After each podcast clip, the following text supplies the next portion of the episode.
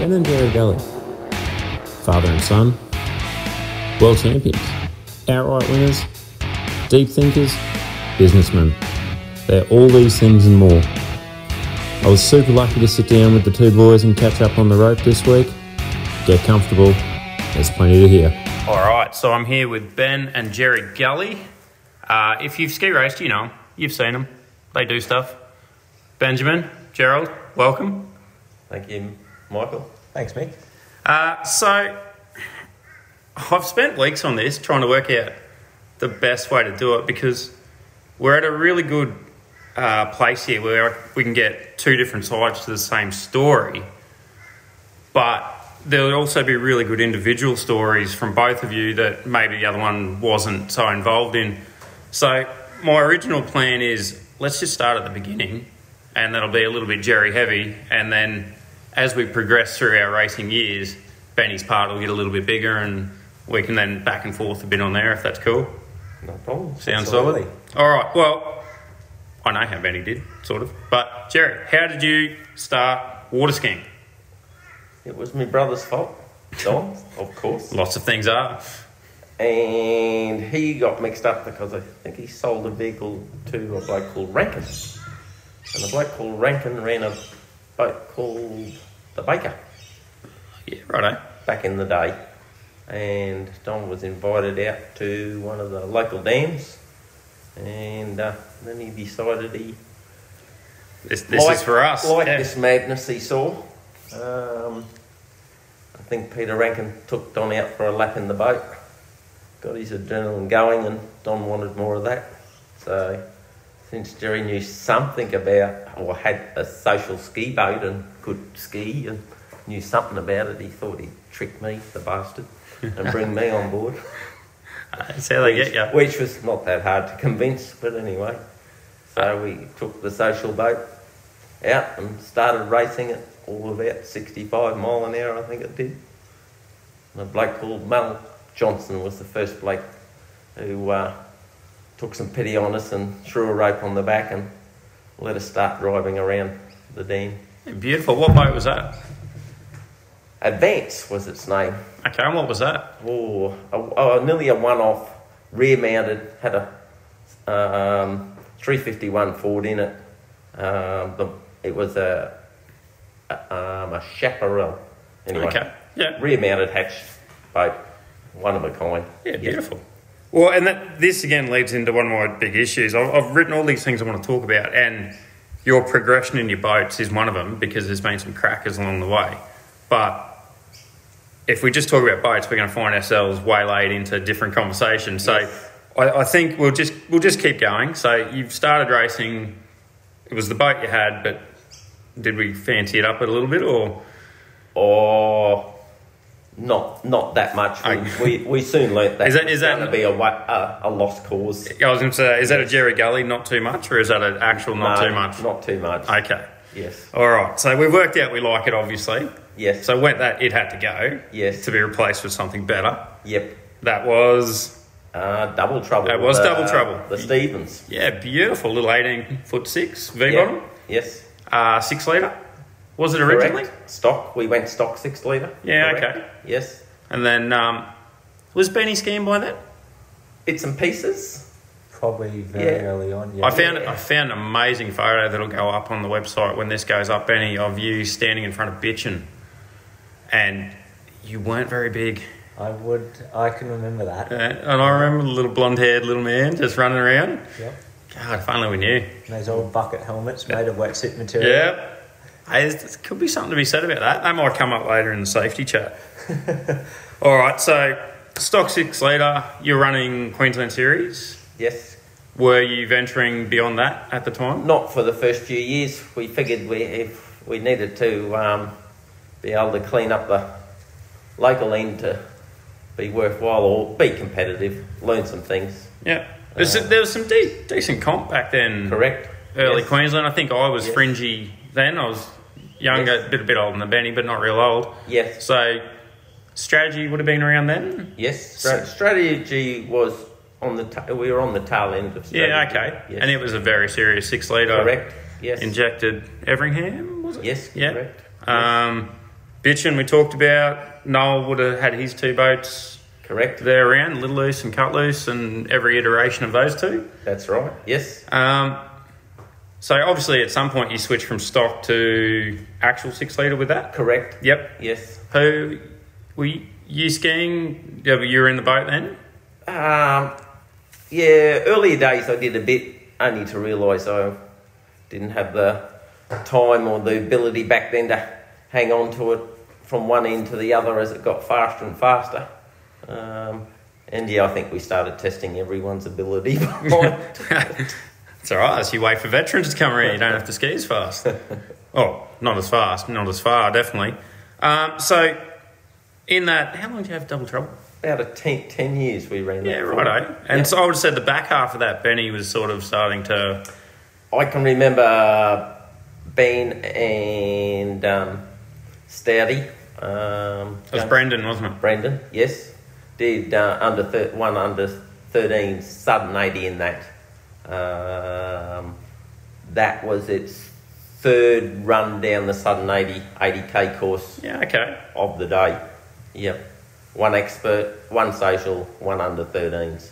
So Yeah. Success has come early in the piece and just continued, which is another thing we'll cross over onto. So, under 13, Benny, you, how young were you when you started?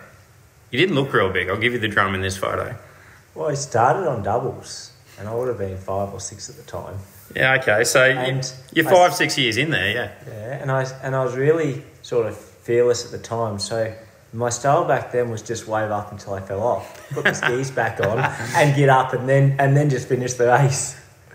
The, the best part is at 30, 40 mile an hour, you can do that. yeah. Doesn't quite work anymore, does it? No, no. Um, and he's not here, but Lukey, your brother, was also. Was he racing around that time, or did you suck him in a bit later? No, they both started together because Luke's four years older. So Yeah. yep, And you boys sort of, for a lot of your racing, you were sort of thereabouts together. Skied together a little bit, but not probably as much as you should have. Not a lot, because he was always older, so he was much faster than me early days, and then, and then as we wind the clock forwards to, uh, to probably about two thousand five and six, that's when I started doing a lot of training, and I quickly stepped it up, and we kind of never really crossed paths. and Same skied place each at the other. same time, yeah. Yeah, yeah. Did Until- um, again, until- we'll get to it. but You late- won Romvale with Lukey yeah with yeah. the original Merc Force. two thousand nine. Yeah, okay. So we did ski a season together in around that 2008 2009 period. We Yeah, skied alright. one or two seasons together. yeah, well, that we, we was- have jumped ahead there because we've Yeah. completely missed. So success in under 13s with Jerry, and then were you driving then or observing? Uh-huh. um, I mainly observed. Yeah, okay. Yeah. Donny Donny driving the six litre. Yes, All right, and then did you move straight to Rebel? I can't. I can't remember. That's why you're Look, here. I skied with a lot of different boats back then. Yeah. Um, Rebel, I did an under 16s for a season. Um, with Brendan. Yes. Yeah, yes, there was- there was with records there Brendan too, Stout. wasn't Yeah, with Brendan Stout. And then I remember in the last year in under 16s, I skied with Chris Stout behind Wildfire, and that we I jumped up to under 19s because Chris was a little older. Um, I can't quite recall who else I s- which which other team there was a team there. Mm. Did did a lot behind Chris Fu with the moth boat too, didn't you? Was that Yeah. early days, or was that doing double runs? Because Actually- you you're renowned for doing double That runs. was under 16s with Brendan Stout. yeah. Okay. So we did under 13s, and then the next year we did under 16s with with uh, with Twisted. okay. Did you run mock as well with him? Uh, we did social. We did social mock with him, me and Brendan, and uh, I, I remember I learned a lesson there that uh, social hurts a lot. We, It's- uh, uh, one, one of the listener questions I put out was as Martin thinking he's funny, um, talking about you skiing social with me, but we'll get to that too. And the joke's on as because that was you that asked me, not the other way around. So, yeah, so you're always been busy though. Cause, and one of my vivid memories, even Jerry said before, that was the third race of the day for that boat. Like, was you boys at races just doing multiple runs at the same race? Like, was it just that you couldn't get enough skiing, or tr- like it's all training for something else, or was it just you just were having a ball and go again? just let's do as much as we can. The, the best we could do out of uh, Queensland Local Series, I, I think I counted there were 76 races in the series. Uh, we did 75. The boat just had a little bit of a heat overheat issue. I had to skip a race to sort it out. Sort it out. That is Yeah. unreal. The whole series day season. Yes, 76 races in a, in a series, and we did 75. Mi- Missed one by, if, if they'd stalled it 10 minutes, we would have got there. Ace, Ah, if I was in charge, mate, I would have held it off. Don't worry about that. um, God, fuel was cheaper then, yeah. We, we were using a lot. Although you, your stock six liter or your actual six liter probably used equivalent fuel to one of your new ones.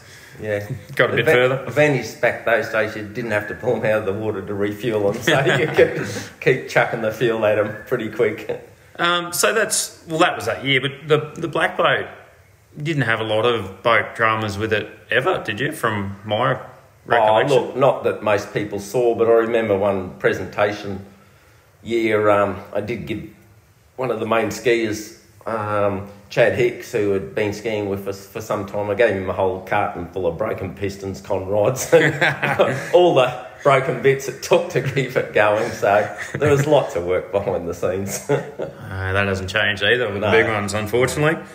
Um, all right, that's cool. So you went double trouble to ultra trouble. Or Was there no? There was strike in between, wasn't there?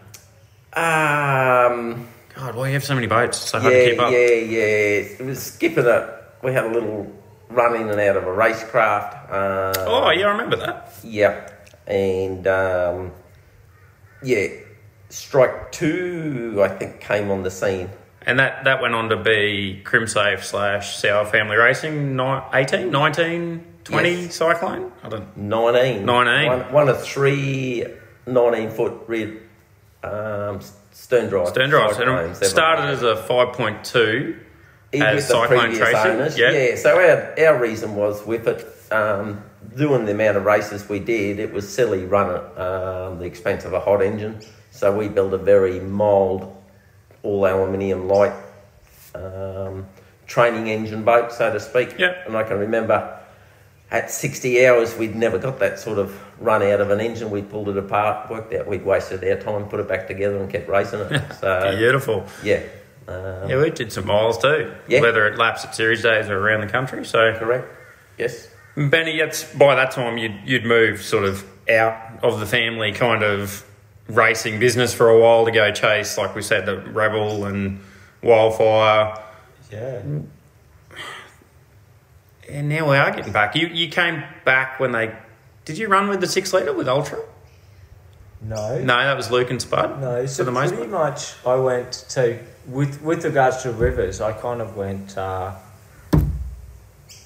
sort of after under 13s. I sort of went twisted, rebel, wildfire, um, and then I think I might have skied behind Steve Minahan for a season then Yeah. Okay. Yep. in eight liter Yep. and we set some good times there. And then the following year, Superclass, I think with Wildfire.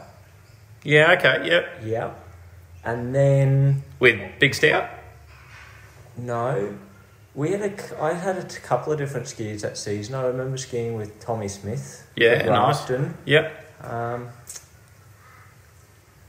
I know you, you've skied with Waves. That was later in the place. That wasn't that early. yeah. Look, that's that's we're going back 12, 13 years ago now, Nick, and uh, it's all right for you. You've still got a young mind, buddy. I yeah, got nothing. I've done a lot of racing. It's hard to keep Yeah, track. it of is. all. And that, as I was trying to put stuff together, that's all I could keep thinking was, holy shit, you boys have done so much. Like it's, it's unreal. But okay, so Benny's off setting records, winning 19, 16s, strikes, doing what it needs to do, just series day boat, you were using it here and there. Strike, strike two, yeah. Yeah. Yeah, it only went to a couple of races. It, it never was taken anything to be serious. Be serious, serious. Just, just to um, have a boat that did some pace and rotated around.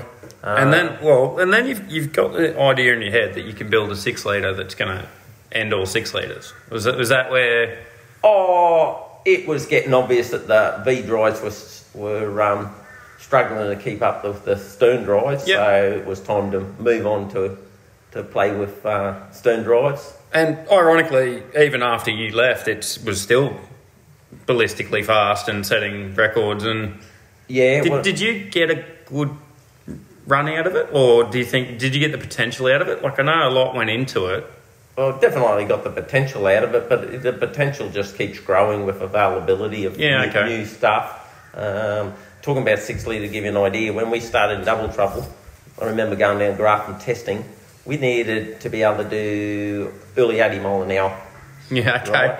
By the time uh, we jumped out of um, the bullet, uh, which was called um, Troublemaker. Um, you at least needed to be towing two skiers up into the early 100 mile an hour. Yep, and that that was right in the kryptonite. Yeah. kind of. Yeah. Right. Yes. Yep. And Dave, like same, Dave's the same thing. Lightweight bullet there. Yes. Kind of. Yeah, and re- really probably pushing the sport. Um, I've I've got the word tech written here with like big circles around it. Um, do we want to talk about the adjustable rams in the six liter, or do we want to just pretend it didn't happen? Oh, no. And no, 'cause- That- well, That was all fine. You go to a chuka, you push that engine all the way back, you slid it all the way back, you Yeah. opened the nose out, and off you went. You got a little bit of mile an hour out of that. You go to a chuka, she slammed it all the way forward. Was, was it originally designed to move as you were going, or never? Um, we could move it back as we're going because of weight. Yep. Um, meant the gear wasn't over strong. Yeah, So okay, yep. that's the only reason. It's all about powder weight. Those bullets and Yep. and running six litre. So couldn't afford too much. So weight. th- there was definitely something in having it forward or back. yeah, but you could normally understand what you needed and you Yeah. pre pre Yeah, set it. prepared and, we could and- change it on the day.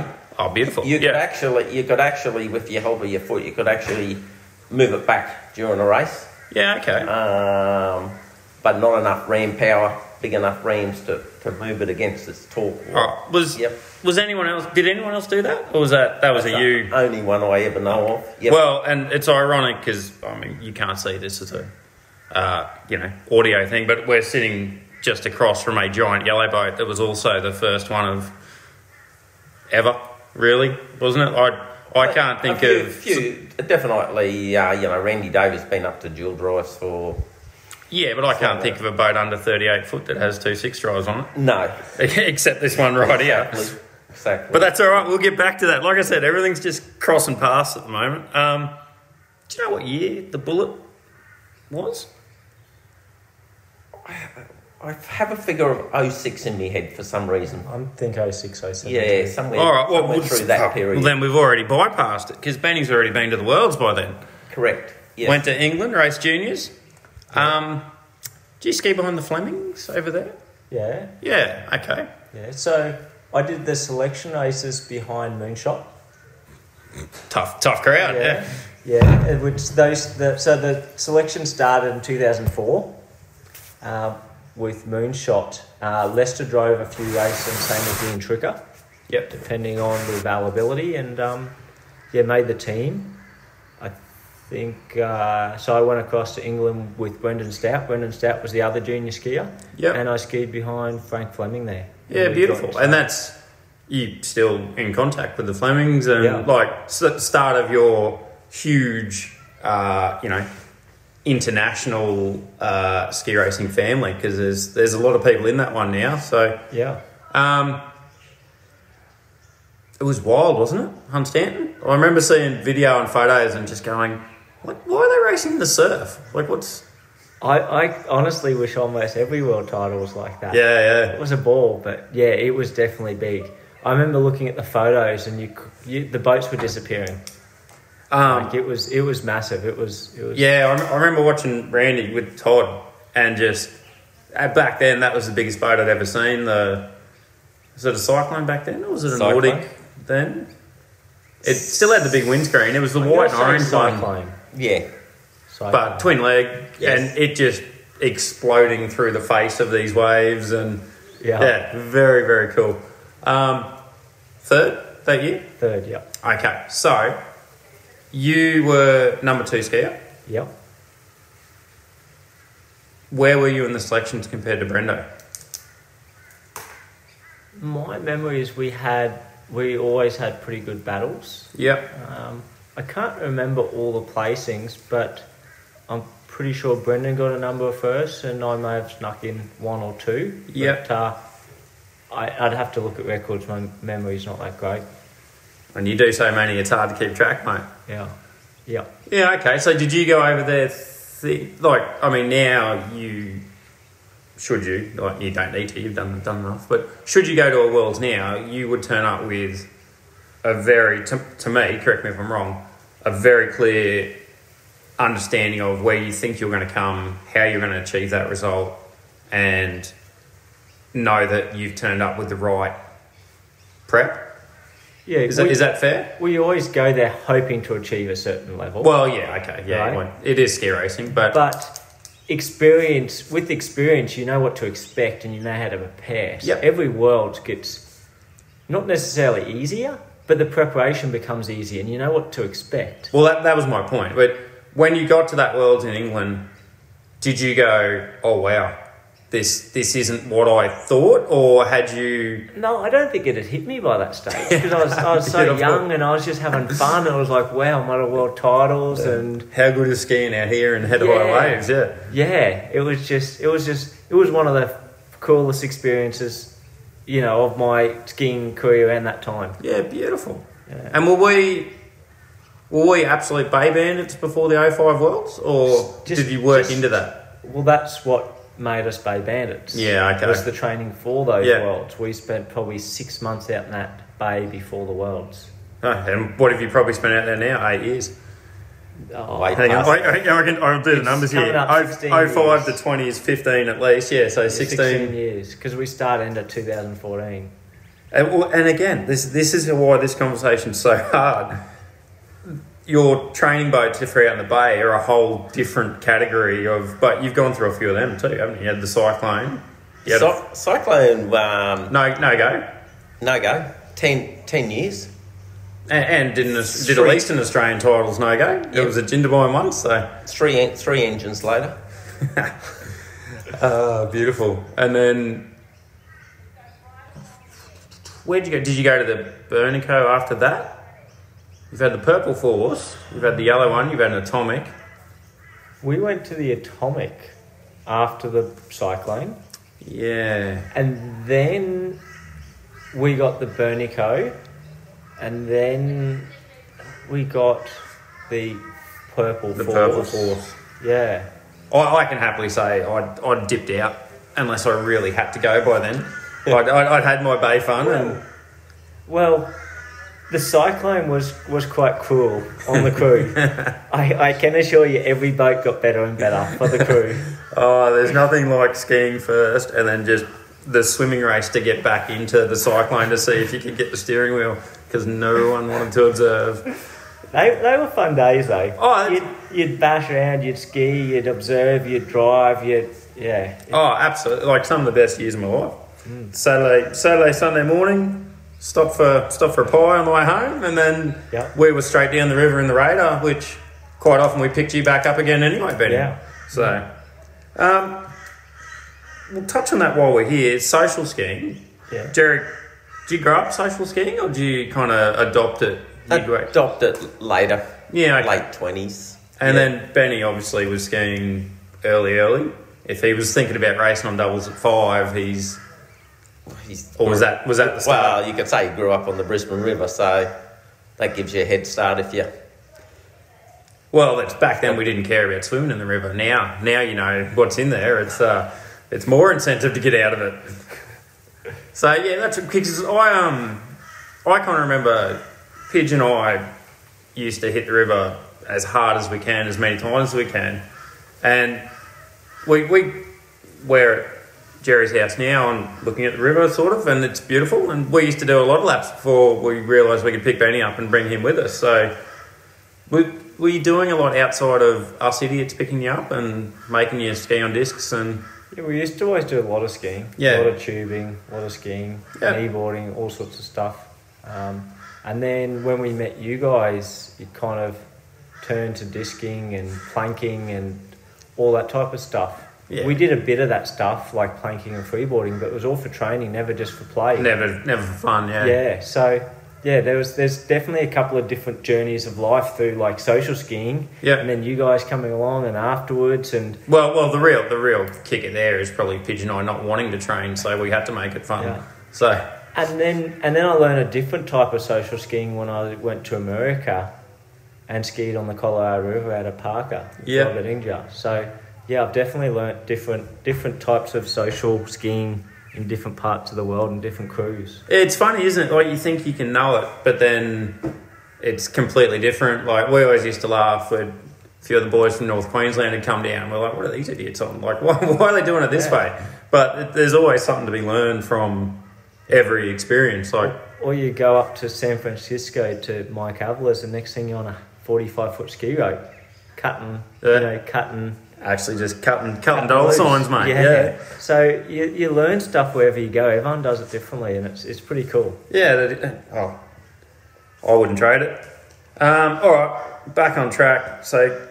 Yeah, we're going to have to go one way or another here. Do we want to talk boats and then come back for worlds, or do we want to talk worlds and just filter in the boats as we go? Oh, I'll do the baits quickly though. All right. The Worlds. So, ultra wasn't fast enough. You needed a bigger boat.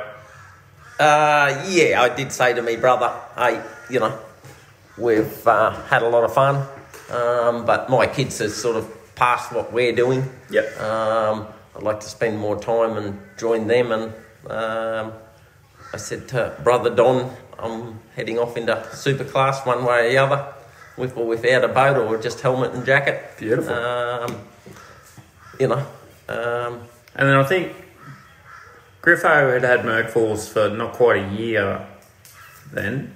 Correct, I think. And that's yes. when you boys yeah, took Donny. that off his. Yeah. Donny decided. Uh, Yeah, I just, I just put you and Donnie as a pair, so. Yeah. yeah, no, Donny decided he uh, liked like that thing, yeah. liked to take it off Noel's hand. So Good bit of gear. they, they agreed on a figure. I and- don't know if you could take it back off Donnie now, could you? Like, uh, Oh, eventually he sold it. it took, um, I reckon it, he was hanging onto it with the toenails right there. yes. Um, all right, so this about coincides because you must have come back when they got, or was that the first year? Because No, you I won come Rombar back. with the ten seven five, didn't Yeah, I come back and I ski with Luke, you? Yeah, beautiful. and we did a season or two. Yep. Correct. And 08, then- 09. Yeah. And at the same time, um, Strike Force was being built. Yep. And what was that, an 18 month project for you to build that one? Yes. Uh, as much spare time as I could find. It's an 08 model. Uh, I think we got it about September 08, and its first run uh, in a race was um, Southern 80, February 2010. All right, and then in the theme of you building cool stuff, did it need to take eighteen months, or did you put stuff in it that you were like? I mean, there's so, So- there's so many forces out there that all, for all intents and purposes, look the same, do the same things. Strike never sort of fit the original mold, like it. No, so it it was more a takeoff engine wise of an old Griffin engine, um, and that's just totally custom. You got to build every bracket, every part. Yeah, Um, so there's, there's there's not much that anyone else has got that you can just duplicate. You got to start again. You but got to actually, well, do your first engine plate and you forget a couple of things or a couple of things crash, you do your second engine plate, you do your third engine plate, okay, now we're right, that type of thing. yeah, and well, that's sort of like, like all your stuff is definitively your stuff. I, I look at stuff and go, oh, Jerry Geller. Like, for, for better or worse. Yeah, I don't I don't see it as my stuff because development is just just another phase off the last group of people who got it that Who got far. it right. Yeah, that's a good point. So that's how I see it. Yeah. And I like to see if I can find something else or do it my way from there.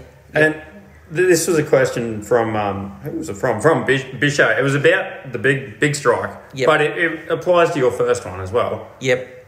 Worth the trouble to do it the way you want and like do it a little bit different? Or looking back, you're like, oh, I should have just thrown a look PFM motor in it and had it ready. And Yeah, well, depends how you want to look at it. With the big girl, we were lucky that, and I knew I didn't have time to do the whole box and dice, any sort of special engine. So lucky in life that by then there was such a thing as a 1350, or Yeah. we, we chose the 1350, 1550 package. Yeah. So the engine part we didn't have to develop, buy it, throw it in turnkey. So that then allowed me time to Yeah, okay. play and set up dual drive and different and then steering. I'd assume through Don's racing with Merckforce and then F1, you, you were probably looking over his shoulder, giving him stuff there, or did you kind of step away and let Don do Don stuff and you concentrate on your own?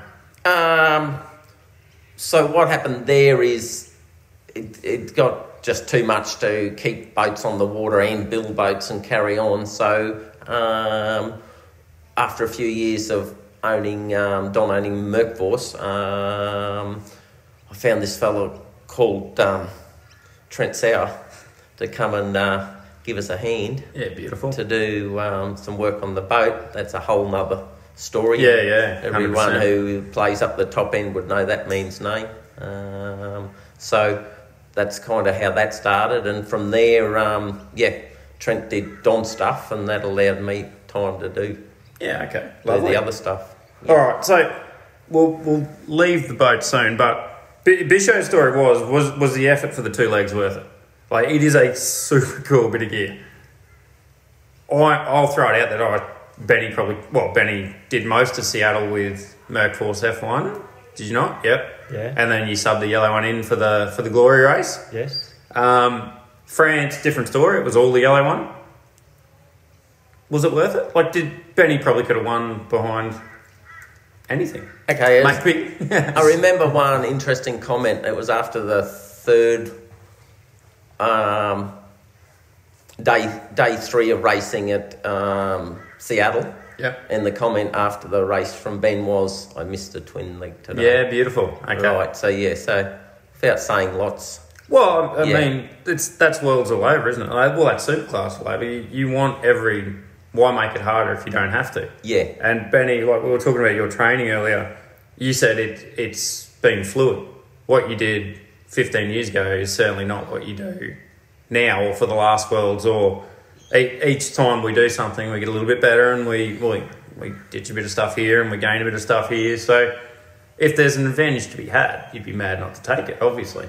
Well, how would I say? We obviously, I'm taking no cr- credit because it was Ben's idea, so it's his fault I had spent so much time building the thing. But you, you obviously look and assess what other people do. So in the world's 05, when Ben was junior, Hunt Stanton, Randy was running around in a twin drive. Yep. You see him some years later, six drives are getting bolted on the back of it, everything. 1350s are getting bolted into the front. Randy brings one um, 10 years later to a, to a Worlds as a spare boat, works night and day to run Todd behind the dual drive. Yep. Uh, Todd, I've never seen Todd run behind the single drive. They run, they work night Yeah, and day. you're right. To run behind I the can't dual think of it drive. either, No, yeah. and yet they have a single drive there. So that told us something. Yeah, and Yep. those boys are right at the top, aren't they? They're as good as it gets. Like they've been doing it for Like you as give long, it- if not longer. Todd's got second place in the worlds. Um, he won 05, and I think ever since he's got second place to every second different Australia Australian ski. He must mustn't like us very much. I was going to but- say it's tough, tough, tough to uh, keep international relations open, but he, he keeps us pretty honest at Catalina, I guess. So Oh, he, he wins that's more of his- them than we do. So, that's his back paddock. yeah. Um, well, what Cat- Catalina boats have you had, Benny?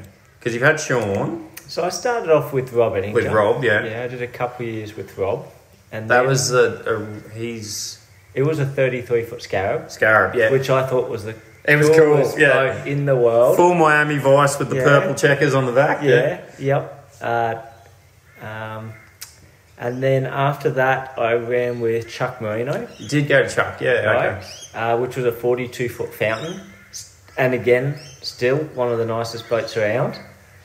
Then after that, I believe I went back and did one more year with Rob. I think I did another year with Rob. Yeah. for one year. And then after that, I went back to Sean with uh, C Spot Run. Uh, triple legged. Yeah, 38 foot.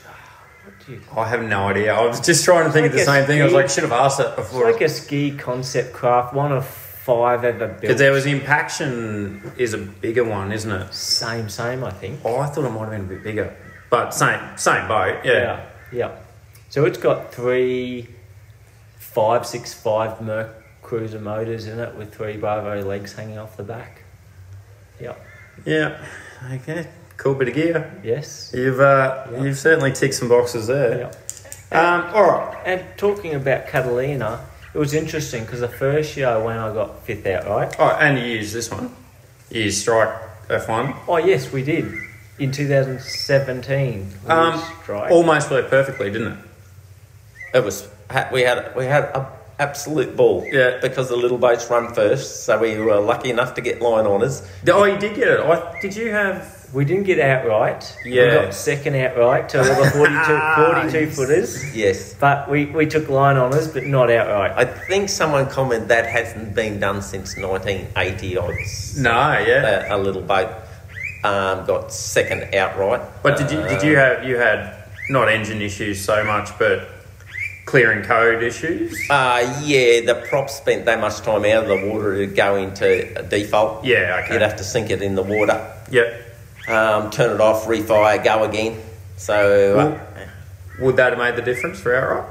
No. No. wrong, wrong year. Wrong we, year, we were yeah. praying for some smooth water so we could sit on some real good pace, but we couldn't. Didn't didn't come. A- As good as that thing is, she, she spends a fair bit of time out of the water when, when you when you're t- climbing through big swells. You Doesn't just matter how can't- heavy they are. If she's a big wave, you got to come off the other side. of Earlier, it. earlier that week, we had some pretty good training runs that we were pretty happy with. Yeah, yeah. I remember I'd never been hit with golf ball so hard. I remember my, my front arm and shoulder was black and blue for a week. Oh, I'm only laughing because it's not me. But yeah, so I can I can imagine that. Yeah. So, yeah. It's like seeing social one on a lap boat, except probably twice as hard. Yeah. Yeah, beautiful. It's unreal. Um, all right, so we better go back. Whoa, again, too much stuff, Benny. Well, why don't we stick with outrights because we'll, come let's- back to Let's, world. let's stick with Catalina because we're there. Yeah. So, So you want to talk about when you won? Because that was So- cool. Yeah, but even leading up, I sort of got a fourth outright, then I got a third, then I got a second, and then we- I got second with the twin the drive. yellow one, yeah. And then the following year, I got a, I got an outright. I And- got the win. Like it, it reads like you just said there. It reads as just pure progression, just chip, chip, chip, chip, chip. Every every year, I went there with something else to try and do, and a different tactic and different different everything, and it, we just pulled it off in the end. Yeah, beautiful. Yeah. And um, I I can't remember it. Was was it close? The one you won? Oh, very. Close. It was it was up there with Wayne's one, wasn't it? Like it was Yeah. It, it was like photo finish Yeah. style. yeah. I was lucky the line wasn't another 50, 100 metres further down the track, Nick. Poor C spot run. Just We working. had it tapped. Uh, but then let's and that was Todd. Yeah. Was it? Yeah. And then was it two years before that him and Wayne had the same one where it was basically photo finish, so I mean at least, Peter, least Peter Proctor before that, time and time again, it was Yes. a drag race It's- to the end. It's really been a, a sort of a, uh, a battle between anyone skiing behind Avla and Yeah, yeah. Randy Davis. It's kind of been the Avla and Randy Davis show. Yeah, And- it's a bit to be said for home ground advantage, isn't there? Or Yeah. local knowledge, definitely. Yeah, they definitely have the best knowledge there. They definitely have good race plans. And they also have very good boats and gear. I was going to set say, up. I, I, I don't know if I'll say best because I'm not qualified to say it, but they certainly look like they've got two of the best bits of kit Yeah. going around, yeah. Well, Avla's, Avla's boat, he says it weighs 23 ton. It's got three 1200 horsepower big blocks with three six drives hanging off the back. And it's a Yeah. 47 foot boat cut down. Because the Nordics are cut down one now, too, isn't it? It's a 47, Yeah. yeah, but with a step, so it's it's it's legal. Yeah, yeah. And it's got two 1350s with two six drives. Yeah, right. What's So, And is it, Catalina's getting quicker every year, which doesn't seem to make sense because surely we're get, getting to a point. Yeah, and then you could have it, but it hasn't. Still hasn't seemed to be. I know you get that one perfect, perfect year, and it'll be ballistic. But just is that just skier progression still? Yeah, Or- and or there was a boat, or couple of- team, there or- was- it was skier progression, it's skier progression, and then there was a couple of years with good water conditions. Mm. Yeah, I 'Cause do it's- think the the year that Jake Teggett won and Yep. got the record, that will be a very very difficult record to beat. That's it, a- it can be beaten, but the conditions have to be optimal, and those days are very few and far between. Yeah, yeah, definitely. I haven't skied out there too many days that you go, yeah, this record could get broken on that day. So it's all condition based, Yeah. and it's unlikely uh, that the conditions are going to be that good on race day. Training rounds always feel good, but then you add the extra seventy big boats, and Yeah, it's a different it ball. makes it difficult. so that that's was cool. Catalina. So what's where did winning Catalina rank for you? Like, is that up there as one of the better ones, or are they all just just individual races now? That They're all individual, but I really like the experience of Catalina because it's not just the race for me. It's it's the the people and the friends and the atmosphere and hundred percent, yeah, You know, um, good mates of ours, Rob Ettinger, you know, his hospitality is unbelievable. I mean, if you have to sneak out to Parker for some days on the river, I mean, gee, Yeah. Benny, if that's part of it, So Catalina was never just a race, you know, after the first year or two. It was always the whole experience. Yep. It was, you know, middle of the year, escape winter and just have an absolute blast. Go ski behind 40 foot boats out in the ocean. yeah, you know, go out to Parker and, and ski behind some pretty cool gear, you know, um, hanging out at the bars on the Colorado River, watch everyone do hot laps up and down in front of the bars all day, and it's just, it's just something else. it's Nick. different, isn't it? It is Yeah. different, yeah. So Catalina to me wasn't just the race; it was the, it was the whole, it was the whole experience of going over each year. Yeah, beautiful. Hmm. What? Um, back to you, Jerry. Watching Benny do that stuff. What? Obviously, when you guys are together as a team, it's it brings that extra element. Are you just as happy to watch him do it behind someone else, or do you get a bit bit funny watching? I.e., it's it's out of your hands. Kind Oh of thing. no, that I was up in the helicopter the day one. That was so exciting. Yeah. No, no, That's no. cool. Look, um, I've always said, and if you if you look through the days, um, I never drove F two for Ben because there was a better person Better than me drivers, to do that yep. to do that job. So no, I've always been one to um, help support Ben as best I, I see it or he Yeah. sees it. Well, and it's the same thing. That's I look back and I go, all right. So the last four worlds, no, sorry, last two worlds, you've been Ben's team, his driver, Driver, Yep. undefeated. I might add over two worlds. Um, but before that, it's not like you weren't there. Like you were there in a support capacity. You were there. You might as well call me um, through his F2 stuff, and especially like 15. I was the team captain. Yeah, hundred percent. So So I made sure the gear was right. I just did everything else possible to make sure every person in that team was as good as was they doing could the be best they could at the on, time. the, Yeah, on the day, or, or give them the equipment or the tools to Yeah, try beautiful. and bring that off. Yep. All right, so let's let's roll it back. Third in juniors Yeah. at Hunstanton. Yes. New Zealand. You won the first race in F2. Yes. So you- you weren't a junior at New Zealand? No, I was seventeen. You were 17. Okay. So I was, I was, yeah, I missed out by about seven months. yeah, okay. Yeah. Was that Troy or was it Waldo? Troy. No, Stouty had Waldo, didn't he? Yeah. So I ski behind Troy Kennedy Mm. Yep. behind 19 foot force at the time called Golf Western Racing. Yep. Very fast boat, very quick in any conditions. Was a little loose at times, but that rope always stayed tight. Hey, It's all that matters. You got to get got to get there at the end. Yeah. So first race, you straighted him like you were minutes ahead, weren't you? Or Uh, Potentially, yeah. it, I- it felt wasn't- like it. Like you were a long way. Yeah. It wasn't close. Yeah. But did you hurt your leg in the first one? Yeah, I tore my quad. So the it, I had a pretty much a four by seven centimeter tear in my left quad. That'll do Which- it. Yeah. You know, at the time the doctors were telling me I couldn't race, and I was still determined to try and race. Yep. And uh, by They the were right. Yeah, it turns they out. were definitely All right. those years in medical school. it was- They were definitely right. So that that injury took a long time for me to get over, and at times it still comes back and flares up. yeah, okay. So it didn't. You didn't finish the race and then go, oh, my leg. How how far through that first race before you went? Hang on, this. I can't remember. I do remember. I think it started fairly early on, Yep. um, but I do know the last fifteen minutes of that race was pretty tough. But uh, I was determined back then and didn't give up and just, No, just oh, ma- resilience Yeah. and push on. Yeah, but my point was, sh- should you, could you have gone? Oh, this doesn't feel right.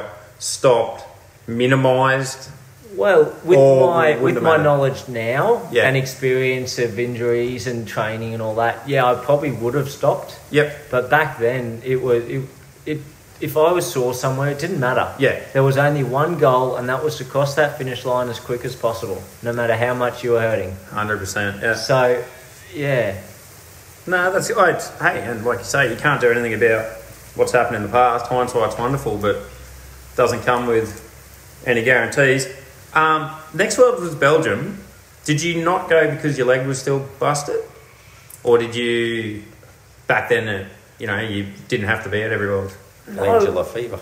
Ah, yeah, I got quite sick, um, but that was in two thousand and end of two thousand seven, I reckon, going on two thousand eight, and then you had the quad thing and didn't sort of focus on training as much. And uh, we went and tried for the selections, and I think I might have qualified fifth or fourth or something, but yeah, never went over. yeah, okay, yeah. Well, hey, you could miss one in fifteen years, can't you? I mean, Yeah. it's, it's not not too bad. I was over there; it sucked. I mean, it didn't. It would have been awesome to ski in, but it did not feel good in the boat. Um, I'm trying to piece together where your superclass and stuff linked up with all that because you did a year with Merckforce or two years with Merckforce. So I did wildfire first. Yep. Yeah. And then I did Merc Force. That was picked up first outright. yeah. And then that turned into Strike Force. Yeah. Okay. Yep. Yeah. And then, not quite sure what happened, but I know 2011 was the Worlds at Redcliffe. Yep. Which I qualified third, uh, third for Australia.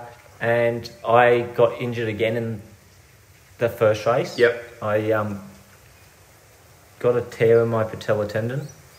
So that ended my racing career there, or race day there for the season.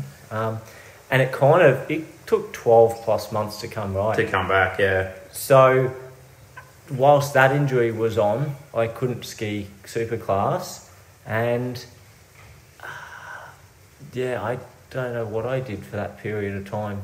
I think I might have had most of that off Mi- Mine. Yeah. Yeah. for a year or two, maybe. Well, obviously you, you've got back for Spain. Um, Yes. How did you come about teaming up with Nine Nine Psycho Clan? I skied with Danny at Green Island for up in Awesome Cairns. video. Look it up if you're listening at home. Yeah, and uh, and and I skied at Cannahooka, and I skied a couple of times for him behind his his F two boat, ninety nine Psycho Clowns, and it just came about. You know what, Danny? Yeah. He's so I do- he's I do so know passionate exactly what about he's like, racing yes. and and at the time he wanted to win everything and conquer everything, and he got Wayne Moore. Well, to say just quietly, those For Spain F1. Worlds, he did win everything, didn't he? He won F two women's and well, his team Nine Nine Psycho Clowns won F two men's, F one women's, and F one men's. I think. Yeah, Sarah Chilo got F2 women's. Yeah. Skiing behind uh, Napic, Danny Yes. Napic. Oh, he So- was out of boats, to be fair. Yeah. and I know he towed juniors around too, but his boats were in every race Yeah. over there. Yeah. yeah. Yeah. And tho- that Worlds was probably one of the hardest Worlds. uh, conditions or I loved the conditions, but I physically wasn't strong or fit enough for those Worlds. and is that on the back of injury and No, it just. I, I must have just got my training wrong, Mick. yeah okay I was doing plenty of training, But I just mustn't have been doing the right training. Well, and it's funny, we were um, at an event the other day together, and you were talking about how your training adapts and. Like, you had really good people in your corner at the start, and you got really good people in your corner now. Has it flowed from one to the other? Like, it's. I know it's that you, you're learning every time, but has there been points where you've gone, oh, actually, that was definitely not what I needed to be doing? Or. I think that world was the probably the first worlds I went, this ain't working. Okay, yep. And that was And tried and true, thousand laps in the bay plus. well, we didn't do a lot of on water skiing that world. Okay, yeah. That, for that, I think we left it all for like the last three months and did a lot of on water and thought I'd get strong and fit and be able. It'll to all do come it. back to you. Yep. and it didn't work. And I remember after the first day, I, my legs were ridiculously sore, and I remember walking down the jetty to the second race, the second the second round, and I, my legs were collapsing before I even hopped on the ski. Most people didn't know this, but Yeah, I was yeah. in a world of pain at, that, at those worlds, and uh, and the same thing for the third round, and the same for the fourth round. What um, you won? What what were the results? Did you win every race? I think it was a second first, second first. Okay, yeah. So it was t- same same guy in second. Yeah, so Jake Teggett Oh, okay. Yep. Yep. Um, I I don't know the, all the times, but I know that last race we had to, You win, had to win. by. Yeah. Do you remember how many About seconds? 15 seconds. Yeah. Yeah. Okay. So we uh, we'd and Wayne. This was the time of the conception of the CS6 skis. Yes. So Wayne had a spare ski over, and after the third race, and after Wayne had won his and secured his, his F1 title, we purchased his spare CS6 ski that he had there for his backup. Yep. So Because I- you wouldn't need it in the fourth if it all went Yep. pear shaped. Yep. Yep. So we we put on some some boots onto it, and I went out in the ocean, and I was like, oh, just take me up to 40, 45 mile an hour, and then the, you know the next lap we'll do 50, 55. Well, the crew had other plans, right? Because they go on. If he's going to ski on this ski tomorrow, he needs to ski full pace from the get go. So they just got up and held it pinned up the front straight, and I and Was it was that Phil This and was- Phil and Rick Love? Phil and Brett Armstrong. Ah, Phil and Brad Armstrong. So we go out training run and they just take off like a cut snake. And we do one lap, maybe two laps at the most. And I just pat my head and go, stop. And the ski was just unreal out in Yeah, the it's ocean. just beautiful. Yeah. I'd never had a ski that I could pick up and put on top of a wave, Yes. Okay. right? Normally, you know, when you're in the ocean and you, you, you're traveling through the water and your knees are coming up to your chest, when, when you're in the air and you're trying to get on top of a wave and you pick your ski up, your chest comes down and bash in your knees before you even hit that wave. For the first time, I could pick it up Bring your without ne- it bring your dropping- knees up without bringing your chest down. yeah. Yes, and it was a, it was a bit of a game changer over there in those conditions. Yeah. So in, in race four, we just went out like Mac one, and I think on lap three, it was it was fairly swelly, rough conditions. Uh, our boat tripped on a wave and nosedived and disappeared underwater, and come up doing twenty mile an hour, full of water. Yep. Right, so I had that much slack rope, boat pretty much stopped. Um, and they had to turn around and come pick me up. And I had to win this day by 15 seconds, and we're, we're in lap three. 30, Right. se- 30 seconds up Yeah. and lap three when it went down. My and and I remember my legs were still collapsing that day walking down to the jetty to put the ski on. So things were Just, just what going you my needed, way. mate. Just what you needed. Right, but determined, right? We they come pick me up and got going, and for the f- next three laps, I was waving up. They couldn't drive the boat fast enough because it was full of water. They couldn't control the thing, Ah, yeah, righto. Yep. right? And e- every lap, they got more water out, and we just kept going faster, just and faster faster, and and faster and faster. And I reckon it was about the 50 minute mark, 50, 55 minute mark, we pulled up side by side with Jake Teggett. So then we were battling for the lead and I can't remember how long we battled for, but I reckon it was the second last lap. We were on the going out to the sort of, I'd say the start finish sort of area, Yep. and Jake had a trip up on a wave and went in. So All I had to do was get home. Just get home from there, yeah. And I remember they, they slowed right off, they backed right off, and we we're doing probably 40, 45 mile an hour. But it was more challenging. It was harder, yeah. Because the waves and the conditions were so big, I was falling into every hole. Yep. It was the hardest two laps of Yeah, the- yeah. of the comp. So, yeah, that was. Well, even it's hard for concentration too to button off. Like Yeah. you sort of relax, and there's not a lot of room for that, is there? Yeah. So that was dead set. You you done 10k on that ski and just went, yeah, this is what I need for the world. Not even, yeah. Unbelievable. Um, we'll bring it up because I know that CS6s were really, what's the word, divisive? Um, I don't know. Um, People, pe- people love to hate them. people you, you either you either love or you hate all CS6s. There's no Okay. in between, is there? Well, I'm, I'm in between. I, I rode one and I fully understand why they work. But what's the saying? You can't teach an old dog new tricks. I, I'm too I'm too old and don't care enough to be changing how I ski. Because to me, you need a a really central kind of stance. Do you think like like Wayne and you are like peak CS6?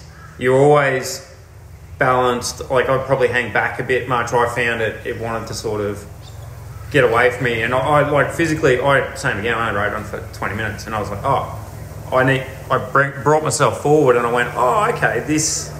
I get it now, kind of thing. Yeah.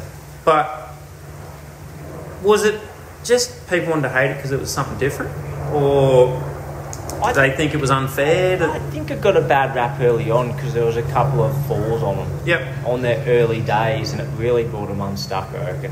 But I mean, and that always struck me as a bit odd because the amount of people that fall off Mahas and DCs is everybody else in racing. Like, you all I can say is you do ski on them differently. Yeah. So unless you went and learnt that difference before you stepped on one and gone, let's go race, hundred plus mile an hour and, or whatever unless, your ability unless you're is. Ben Gully, who picks one up all the worlds and. Well, Ben did that day what he advises everyone never to do, but Oh, that's- but, but that's same again, one that's what I mean. Like, occupation. Ben's style seems to suit it. My Yeah. style suited that ski, Yeah. and those conditions were different. It's ocean racing, Yep. and I needed a lighter ski, Yeah, 100%. and it, it did everything I needed it to do. Now, do you own every CSX in existence? Like, are there any left anywhere? I Um, know I'd that. rather, I'd rather not discuss that, Nico.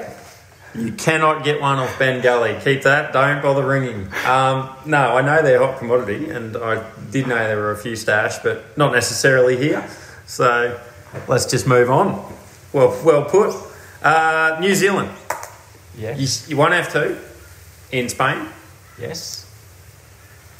What, why'd you run F two again? Bec- because you could. Because you had the resources and the. Or Look, I was there wasn't, some, go- I something in it? wasn't going to, but for some reason, last minute, it was probably three or four weeks before selection race, and we chucked a team together, which was Justin Pick, Glenn Campbell, and myself. Yep. And Glenn was building a boat, so he put, put it together, found a motor, put it all together, and we rock up to Mugra, reigning F2 world champion, and I think we got two DNFs and got, you know, absolutely annihilated. Solid start. Yes. Yeah. Um, was that that wasn't the Bernico? no, That, that was the fill-in boat. Yeah, that was Yes. the chaos. Uh, Triple X. Triple X. Yep. So we had some problem, boat problems and other bits and problems on the weekend, and we went away. And at that time, I think it was called Still Kidding. The Stouts Bernico was for sale, and Dad picked up the the Bernico. Yeah, beautiful. And we, what was it? It become Strike F two. Yep. Yeah. What you pedal that a bit, have you, or do you Yeah. farm a lot of that? Did you find it different to drive to everything else? much better in the rust. Much better. I, I haven't sat in the wheel one for long, but I just went, oh, this isn't much like the CSX probably. I got in it and went, I know how to drive a boat. Hang on, this isn't it. Like, was there a learning curve on it? Or you picked it up pretty quick? No, once you understand where to put the trim and, and mainly play with your tabs. Yep. Yeah, brilliant. They're just, yeah. But- it's, it's like understanding your balance point on a CX6 and off, off you go. Big, big water. They just love tracking it through up, big yeah. water. Best ocean and rough water boat out there. And New Zealand was wild. And like they they weren't all big, but No, there was some big days there, wasn't it? it wasn't too bad. There was one big day. Last day, we Yeah. got to play. We, we Beautiful. went to play, but Did you ski that entire lap with that flag up? Absolutely, Nico. Absolutely. Hand didn't go onto the handle. so, so we'd, al- we'd we'd gone then. We'd won the first three races. Done in the bag. like, Uh, in Beautiful. the bag. So we we'd already wrapped up the championship, and I wanted to do something with the flag. And I know at the time the whole team was against it.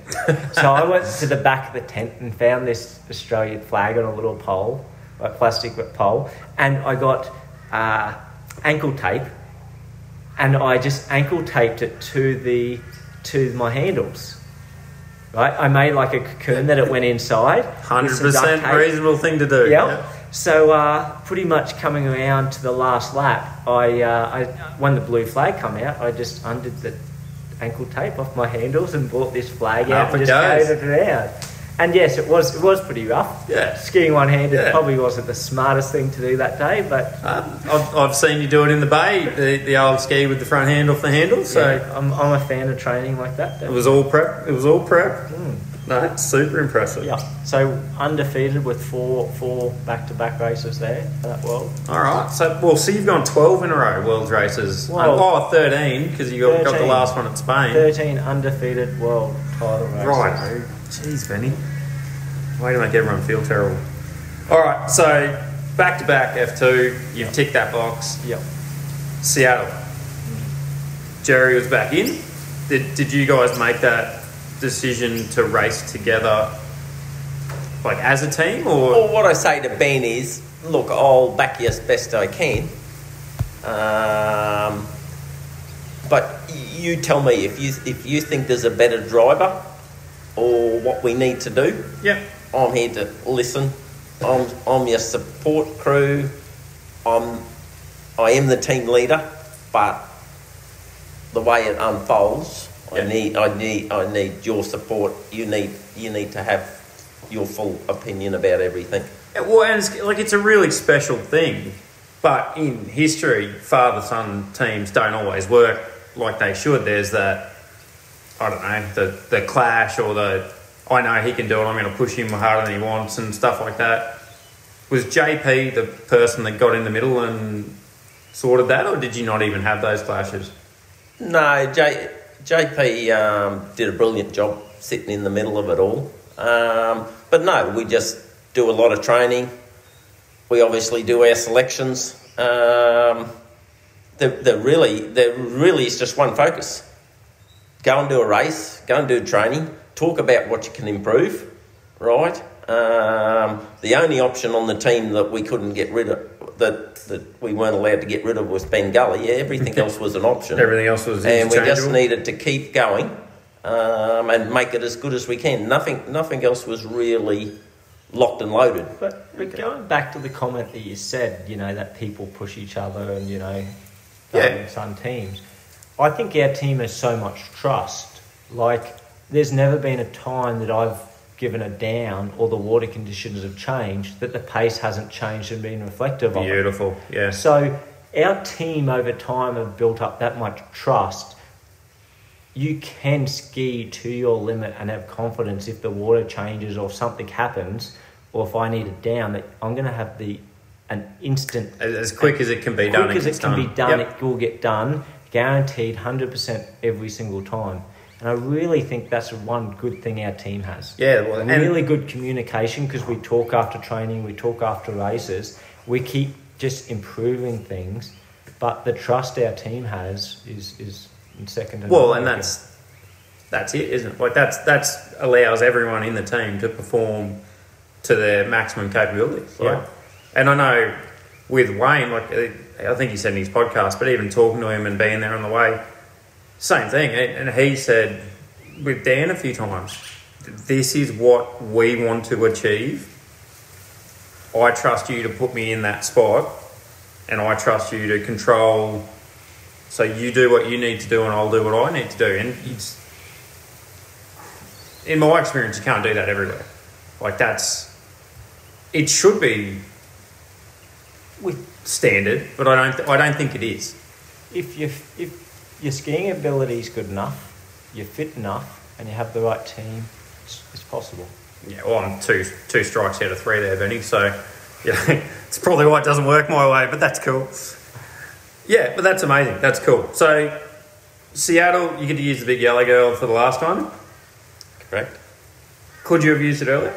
Uh, a Mercury part played us up. Ah. Well, two things went wrong. We, we had some um, oil temp issues going on with our splitter, tra- transfer that drive the two legs. Yep. Uh, we got that sorted out.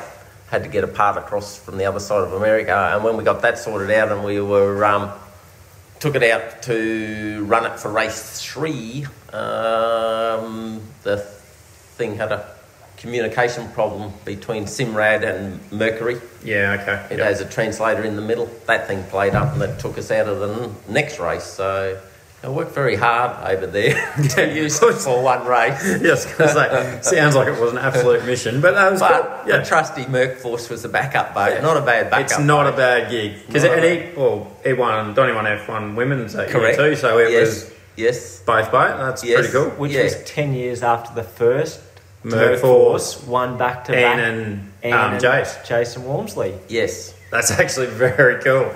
That is very cool. Wow, yeah. That's cool. All right, cool. Um, you went to Seattle. Were you number one qualifier?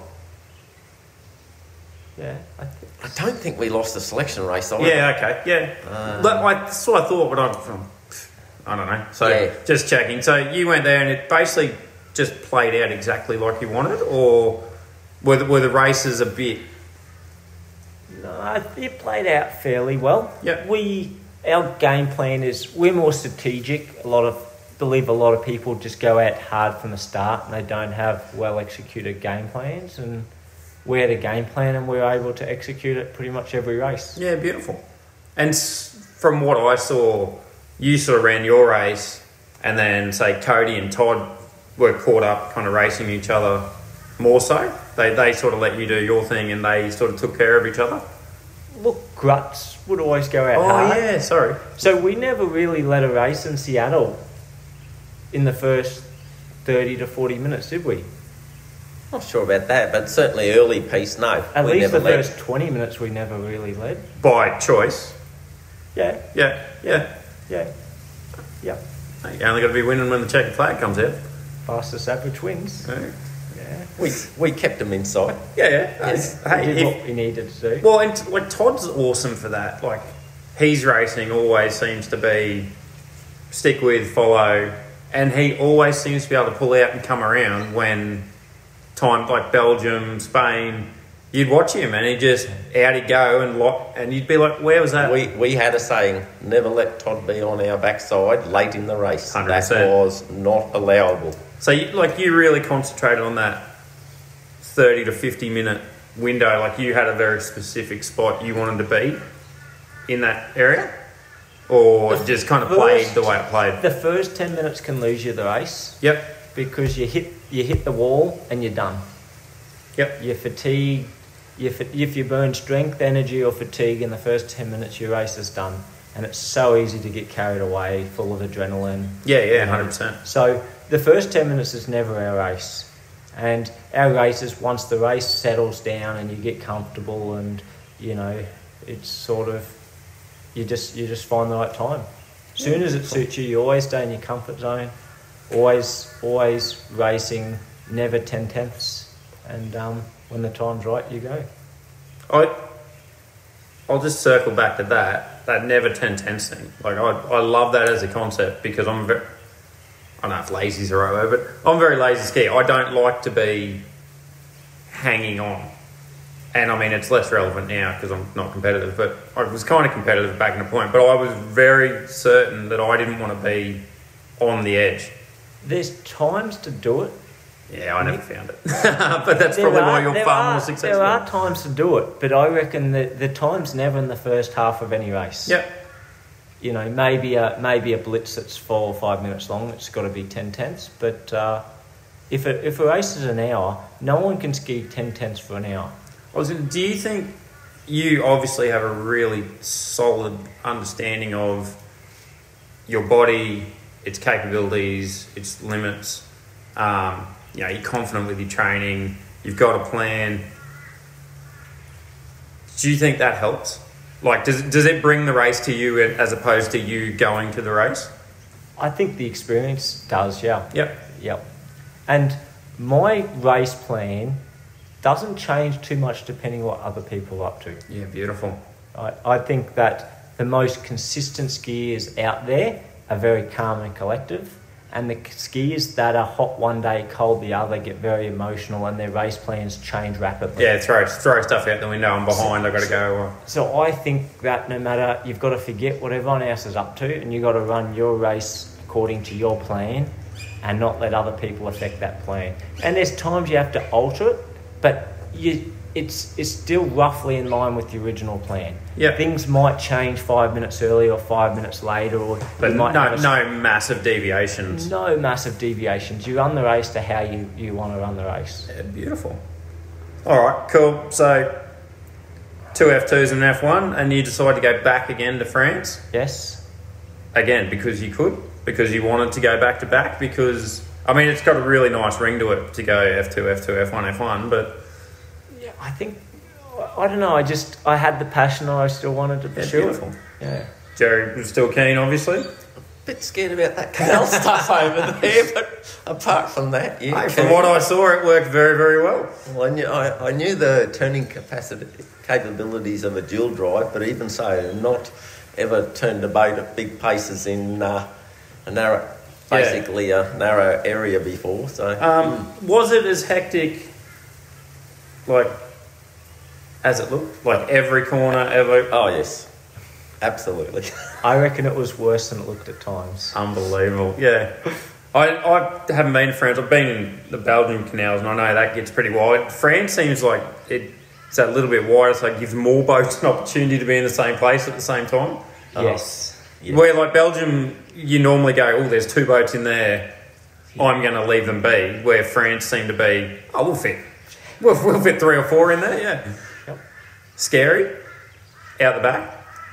I reckon it's. I reckon it'd be more scary as a driver because I just follow the boat. Me. Let's go, yeah. Hey, you can watch the accident happen in front of you. Yeah. Jared, scary.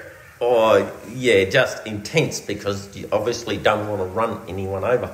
Yeah. Oh yeah. Right? So you come out of that bottom hole. I can remember. I'm way, I'm way, way back across past the middle. Um, there's just, Just avoiding people, people. down. There's boats everywhere, and I've got Justin up my ribs because I'm pushing Randy Davis Yeah. nearly to the other did- side wall. It was neither of you boys. I saw a video of the outboards, and yeah, one outboard was yelling at the outboard that was infringing on them, but there was someone a meter from them in the water, and you're just like, yeah. do, do you find like you you wear your watch and track all your stuff when you're driving, or Yeah. could you track differences between say a Seattle world? Like, is that hypervigilance hard on you? Um, no, we we're always pretty lucky. We eh, we were solid in knowing where we were. So Yeah, okay. that side that side of it wasn't um, was always pretty well read and understood between Justin and myself. So we Well, and that's by the time you get there, JP was New Zealand. He wasn't Spain, was he? Not Spain. So this is his third campaign with you. Yes. Second with you guys as a full team. So you're pretty dialed. Yep. Because that throw, throwing selection, throwing training. correct. So that you just had that confidence that everyone was doing their job, whether it was Justin keeping people where they needed to be, and Correct. yeah, okay, Correct. You didn't have to worry whether he was doing all of his job. You knew he was doing that's his what job. he was there for. Yes. Um, did, did it ever get angry or was there tension or I know that kind of stuff it's easy like I've seen a bit in Belgium where and again no one's real fault but you just find yourself in that hyper situation and Ve- people react but very, very rare. yeah beautiful We'd just Yeah. get upset if we didn't clearly understand what the other person was t- telling Yeah. each other. Yep. Um, and we made a point of ch- making something change next time so we would understand Yeah. that. Yeah. Well, um, and that's all you can do. Like it's Yes. it's hard. You're still running your own races, but you've Yes. all got to be there together, don't you? Like coming out the other end's obviously more important than yes. something else. Um, Douglas Perry Yes. from you would know him from observing in your Robinvale Outride victory as Correct. a team with Strike Force. Correct. Um, while we're on that, is that I was trying to work it out. Is that four for you? You had Merc Force, Strike Force. You had one or two with Sapphire. That's three three outright wins at Okay. Robinvale. Two. Two or three. Oh, You these won. three. You won it's Mildura three. though. didn't Oh you? yes, yeah. I've won Mildura. B- I have. I think of BHAG too. Yeah, Sydney one up. yeah. Well, that was as a team too. That's cool. yes. Yeah, that's Strike Force back in the day. Dad's So- getting it done So there's Yep. been a few outrights at River Race along Yeah, the beautiful. along the journey again. just- over a ten year period, yeah, but you, you didn't. eleven year period. Like, I don't want this to sound the wrong way, but you weren't actively seeking to win outrights, were you? Or was it just a byproduct? Like to me, Uh, you you mean didn't at seem like you Longvale? were really like I. I, I, I can answer that. Ben's main focus has been worlds, yeah, and that's what he's kept his main focus on. The the rivers is to do if it all gelled together, Yep. and if it didn't, it really it just fit in where he fitted in through Yeah. that period. But Yeah, beautiful. Hmm. World, worlds was the focus. and you Yep. see people with varying ones, and like Ziggy does everything. Like he he was hundred percent on both, so it's interesting to weigh it up. Like, do you think he could have or would have wanted to have had that really? I want to win everything in the rivers here. I want to win everything in the world. I've never been that. I, I look, I I enjoy racing and outrights are cool, but I've never been super hungry for outrights like I have world titles Yep. or Catalinas or other type of races.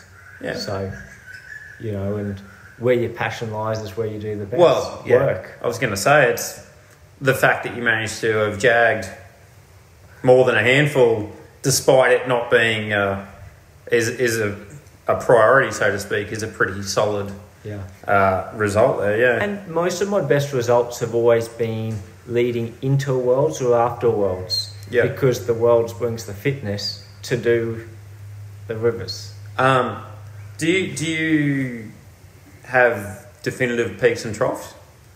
Like, do you? I know Christopher Stout was big on. He was he was two different body sizes or shapes. Sorry, Chris, if you're listening, uh, coming into the worlds or maybe on the, the year after the worlds. There was a stage where I thought that you had, to, and I would agree, you do kind of have to have two different strength and fitness elements for rivers compared to worlds. But later on, I, it, because it wasn't like a super passion, it's not like I, I wanted to train. Yeah. Change wasn't my desire to win rivers wasn't a big enough desire to change my training to suit To the suit the rivers, yeah. So yeah, I would agree that you should try change your training if you're doing rivers, but Well, and uh, it's hard when you're still doing pretty well to go. Well, you know, I'm Yeah. just happy with this, so why why go to the effort? Yeah. and and at the end of the day, if you don't enjoy your training, you're not going to do it. Yep. So Um, so we, yeah, we hijacked that. Yeah, Douglas wanted to talk about the first corner. Was that first race? oh, the second ra- you're talking France. Yes, I'm back. Have We're back be to France. talking France. Second second race, first corner. All right. So again, wasn't there. Seen the video, and there's been some photos come up on the on right page. Um, the story I've been told is Ben just said, "Whatever you can do, Jerry, I can do."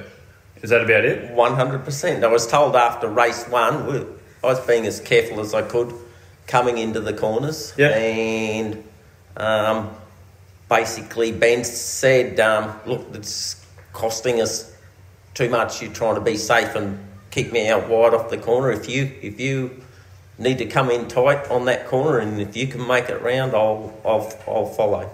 So he just gave me all the confidence in the world, and How how close to ten tenths was that boat going through that corner? It looked impressive, but then you couldn't see you couldn't really see the boat under the four thousand cubic liters of water you dispersed. So I don't think I'd like to try, try Okay. it again on purpose, yeah, Ah, beautiful. but we, uh, yeah, that was, uh, Well, same question to you, Benny. Was there any point in that corner when you went? Wish I hadn't have said that.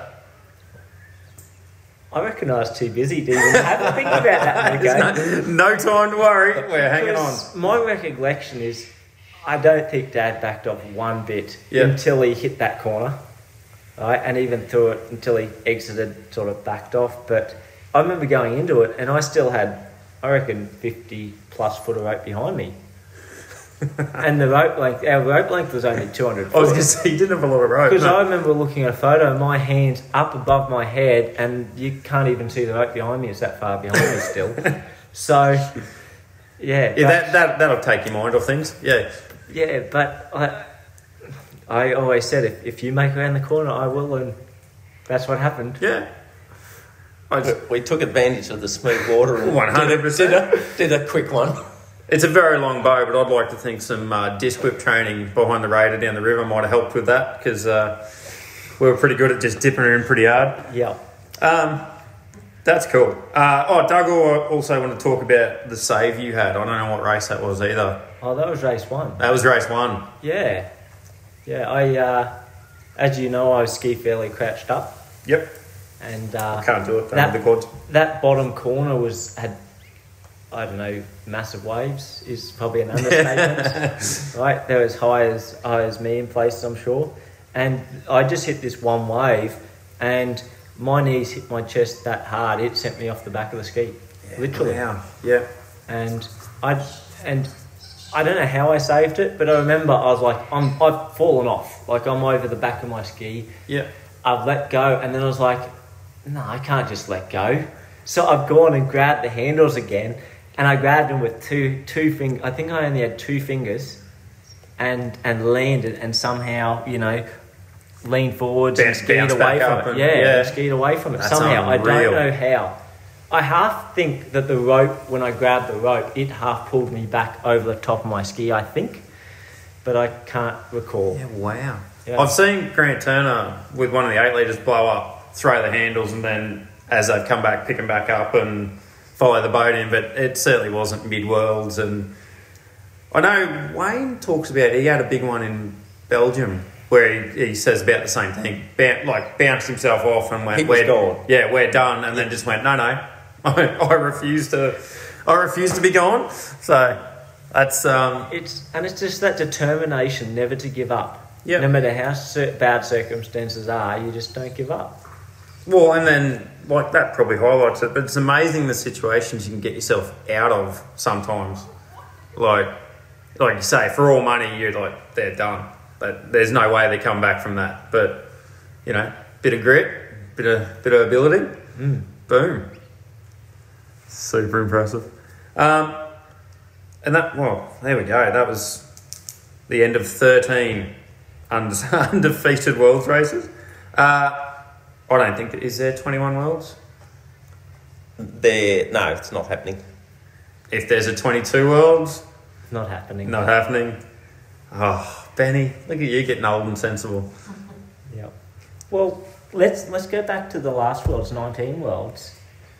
We it was Australia Day, and what do you do on Australia Day? Well, I did see some very solid renditions of the anthem. You have slip and slides. Oh, I forgot you busted yourself before So I that. busted my ankle. Beautiful. and and uh, and had to have a syndesmosis ankle reconstruction.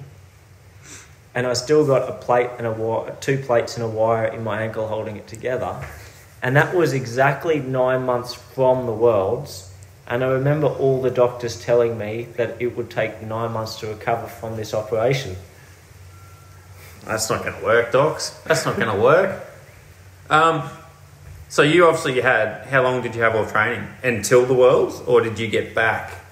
No, so so it took two weeks for them to do all the scans to book, book the surgery and let the swelling go down and, and do the surgery and they put two two pins in my ankle to start with which at 10 weeks they pulled them out so at 10 weeks after that my recovery started which probably would have been around this time of the year Yeah. Right. Up until then, I'd been pretty much in a moon boot and not able to put any pressure on my leg. including at your wedding, Benny. Yes. Yes. Yeah. Can't even see it in the photos, mate. Um, and I remember I'd never experienced anything so painful. Just the slightest pressure on your foot was just agony. And I reckon it was probably about six to eight weeks after I started to be able to do some form of training. We went to the Queensland titles. And I'd only just put a ski on like a week or two before the titles. And I couldn't ski at all. Yeah. And it was June. The That- Worlds were- as, a, as a collective, how concerned were we at this point? Or had you morphed from can, that we're in trouble to it's not going to happen? Well, this is beginning of June. We go to the Queensland titles. We Yeah. get a Can't do it. Hundred and bit out of him down the f- first straight, and we just go backwards every lap after that until the whole field cleans us up. And we've got to make a decision by the towards the end of the next month whether we're lock and loaded and putting a boat It in was a that container. month. It was two or three weeks from the Queensland.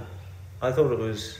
Uh, I think Queensland titles is normally like June- early June early weekend. June. and I Yeah. thought we sent the boat. I could be wrong, but there wasn't a lot of time, um, and a Catalina in between, which I thought he was mad packing his Yeah, to go. gear over to go over to Catalina, and I've kind of go. This kid can hardly ski. Um, I know you guys are prone to, one would say overthinking, but maybe just thinking enough, depending. So, I no doubt, plenty of sleepless nights there trying to. I had me reserves, but Yeah. as you do with Ben, and I asked him the question. He said, uh, "Let's send it." I've gone well. This is what it That's is. the only way Let's we're going go. to find out. Yeah. And I also said to him, mate, if, if this is a total failure, I'm taking it out of your inheritance. So I just didn't think it was fair on his brother and sister to, to enter such financial stuff, doing that sort of stuff. And, uh, you know, um, him not being in a reasonable shape to Shape to have do a it. go. But yes, I probably didn't actually realise. It was probably only about a week before I got on the plane to go over to Europe that I knew my ankle had a reasonable chance of getting through the. Well, I comp. was, that was my next And- question. What percentage would you have given yourself in terms of operation? Was it wasn't hundred percent clearly when you ran those worlds? Eighty, not quite. um, had to have been at least eighty or ninety. What if But- your right foot forward?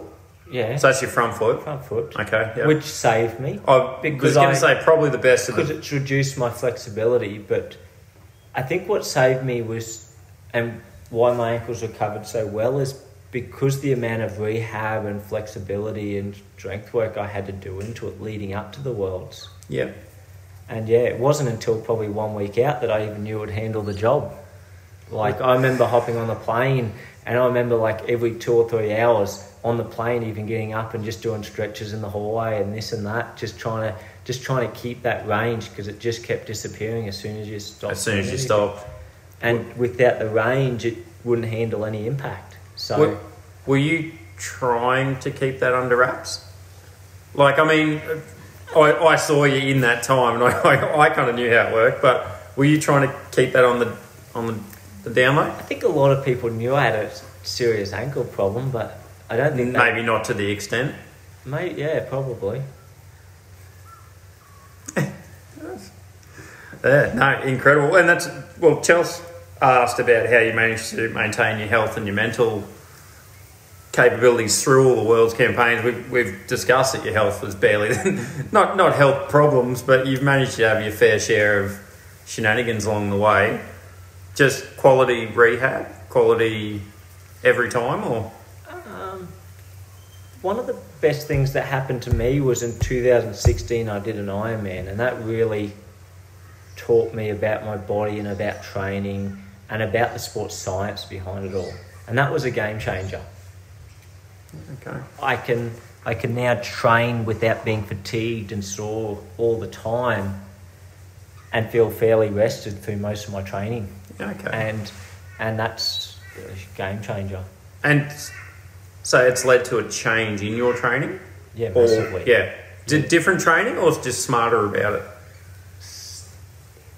Um, I guess like going for a bike ride is still I'm still going for a bike ride or going to the gym, still going to the gym, but it's the it's all the science behind it all with all your zones and your intensities and all your rest periods and intense intense periods that have changed.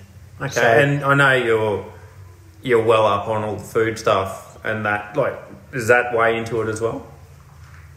Absolutely. Yeah. I, I'm pretty lucky. I'm a slow lear- learner, but Luke, my brother, he's pretty smart.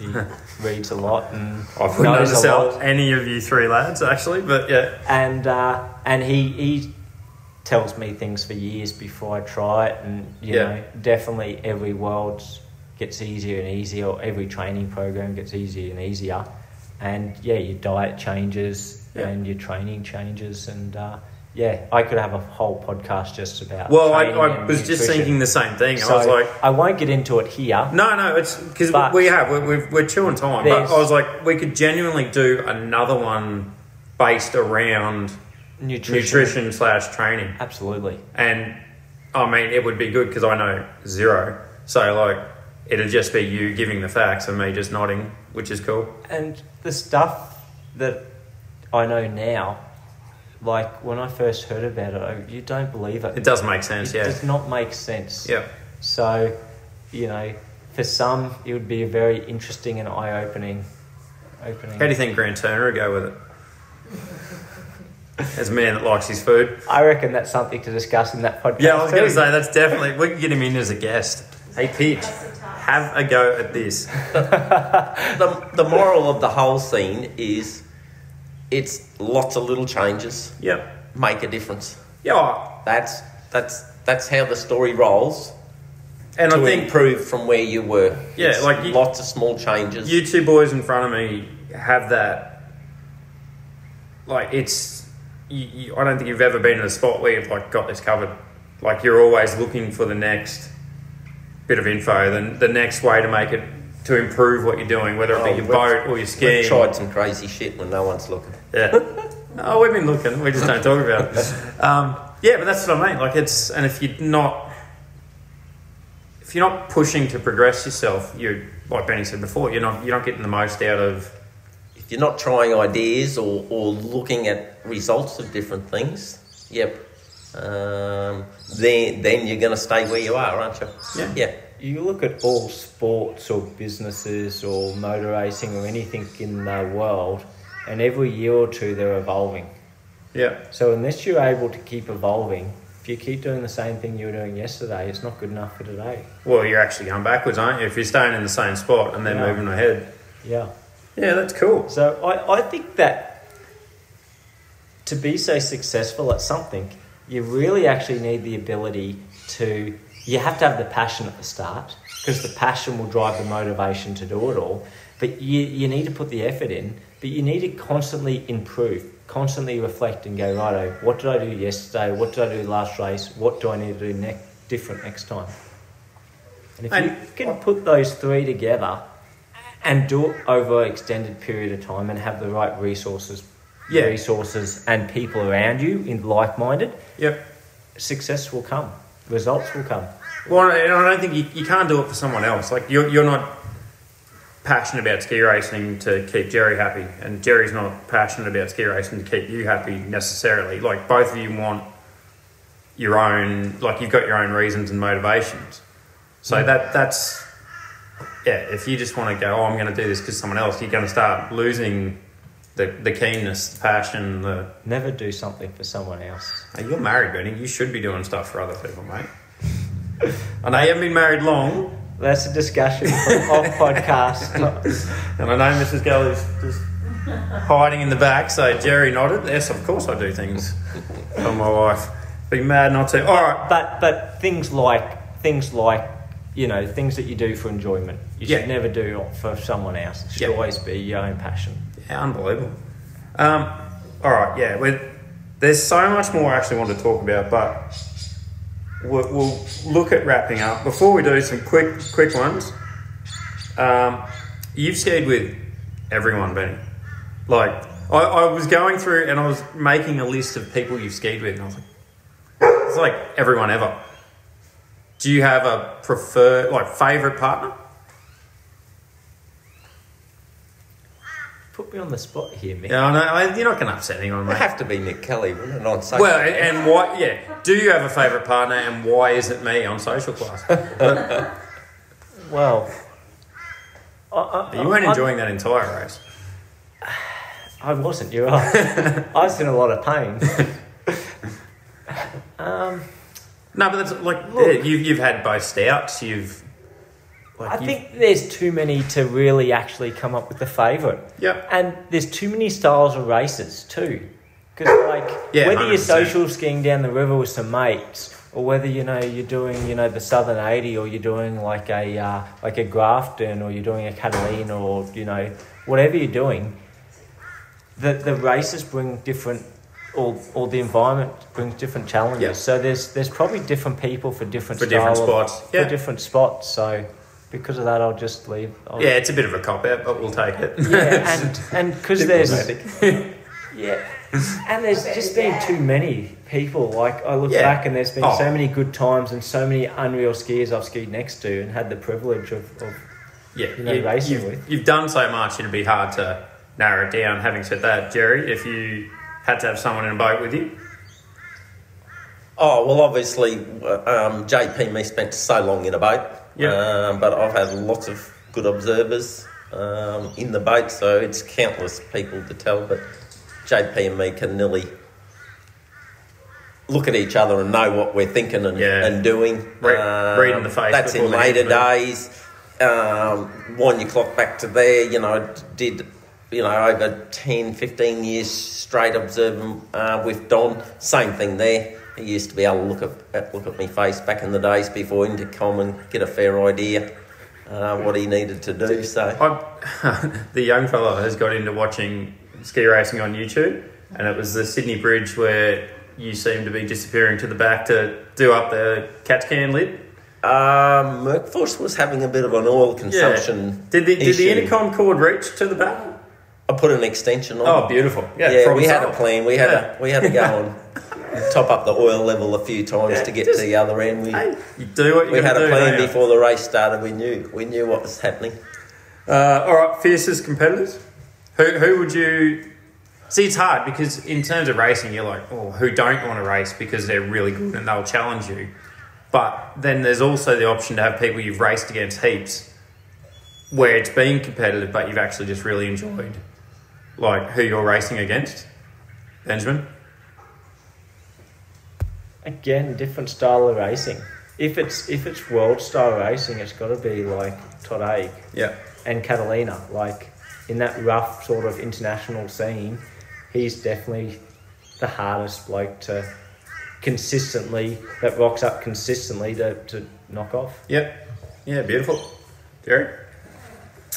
If you, if you had someone driving a boat next to you, who would you either not like it to be because they're they're working as hard as you are to beat them, or who would you like to have there that you just go, yeah, they, I know they're going to put it where Look, when you sort of do most of your racing in later years, you know the other competitors and they're up there for the same reason you are. They've got your respect, you've got theirs, and the, you can do some quite tight racing and be comfortable about it, you know. So, um, you know, back in our younger days, you know, blokes like um, Hayden Wall, they'd teach you a few tricks and stuff. they'd lean on you and you'd, le- you'd learn their tricks. like Cranny Cranny taught me and Griffo a few few early Tricks. early in the Yeah. world campaigns. Yeah. yeah, yeah. So no, there's um, like I say, ski ski racing. We we all want everyone to be there tomorrow because that's what makes ski racing.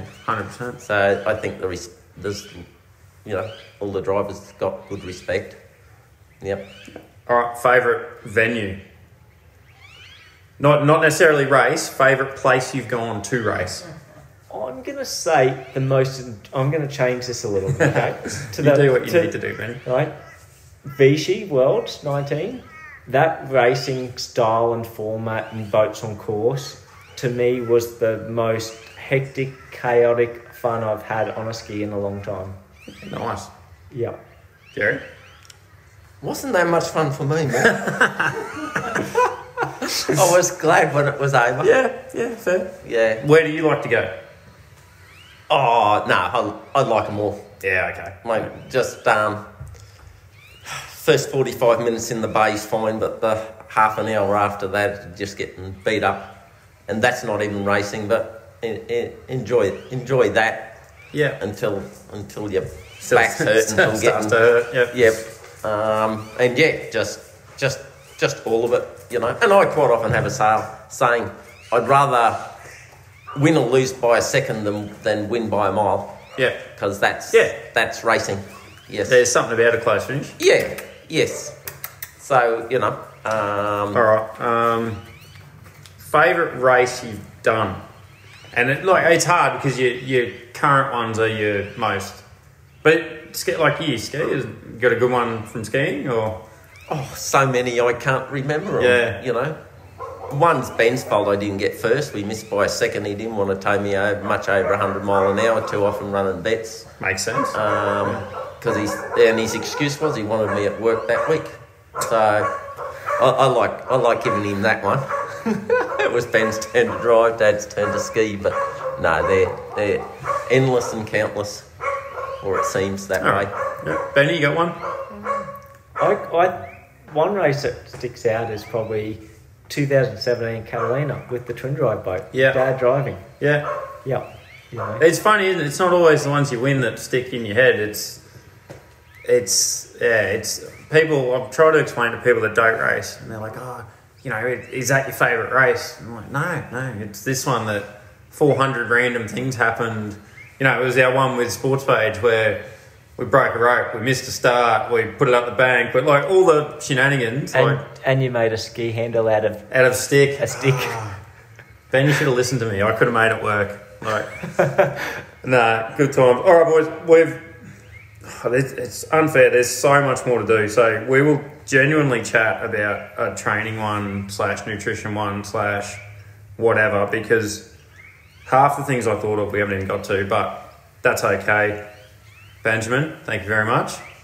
Jerry, thank you. That's a wrap. Thank you, Mick. Anyone we need to thank or Tra- Tracy's left, but thank her anyway in case she listens to it. Well, starts with the wife. Yeah. It's it's just brothers, Support. sisters, families. It's the support from everyone. You- You guys always seem to have that really solid crew, which, yeah, it's amazing how much a little bit does every now and again, isn't it? Whether it's But the support not just on the race day, but after the race day. And, you know, the prep to race day. You know. yeah, beautiful. and just change the subject. There's so many different things you look of. Like I would say, Queensland very small have a very small amount of um, members compared to the rest of Australia. Yet when you look at it, I think since um, 07, no, sorry, since uh, 09, a Queenslander has won men's either F2 or F1 since 09 till, nine till 19. Uh, that's, you know, I do like to remind people down south about that. Um, PG Moore. Well, Gully. it's even, Yeah. but even like just racing, like, it's not just Benny and Wayne. Like there's Nah. there's a surprisingly, like it is surprising, but like Weaves, like any anyone that comes up, like we seem to be able to produce decent quality, yeah. maybe based on the fact we really enjoy it. Yeah. like it's But by by the same token, when you're at Australian titles, you're competing as an individual. When you're at the Worlds, you are competing for Australia as an Australian. Yeah. So you don't actually. Um, you look you look at it as as it is. oh, it, at it's the- at something. the time. It is Yes. something to put that blazer on, and it changes it. But hey, I always say ski racing. You've got you've got a shed full of trophies. You've you've done some cool stuff. Winning's just a better way to make fun of your friends. Like it's it doesn't mean that much in the long run, unless you've got someone you can tell about it. So it's more about the stories than the uh, the individual successes. Win- Winning, winning's definitely a bonus because Oh. that, that's your ambition. That's what you're That's what you're trying chasing, to yeah. achieve. But quite often, it's it's the journey and the story getting there. It's it's not all about the window. It's the it's the whole it's the whole journey. Yeah, it doesn't just happen. No, no. Quite often, the harder the journey, the more rewarding the result is. I think that's about as fitting a way to end it as possible. Thank you very much, lads. Thank you. We will be chatting. Thanks for having us, Mick. Oh, pleasure. This episode of On the Road was brought to you by Coldies, Bull Bars and Tow Bars, Savage Force, and Automation and Robotics Services. It was produced by Boris the Boxer Productions in conjunction with Bisho Media, Mel's Media, and Bad Lad Productions.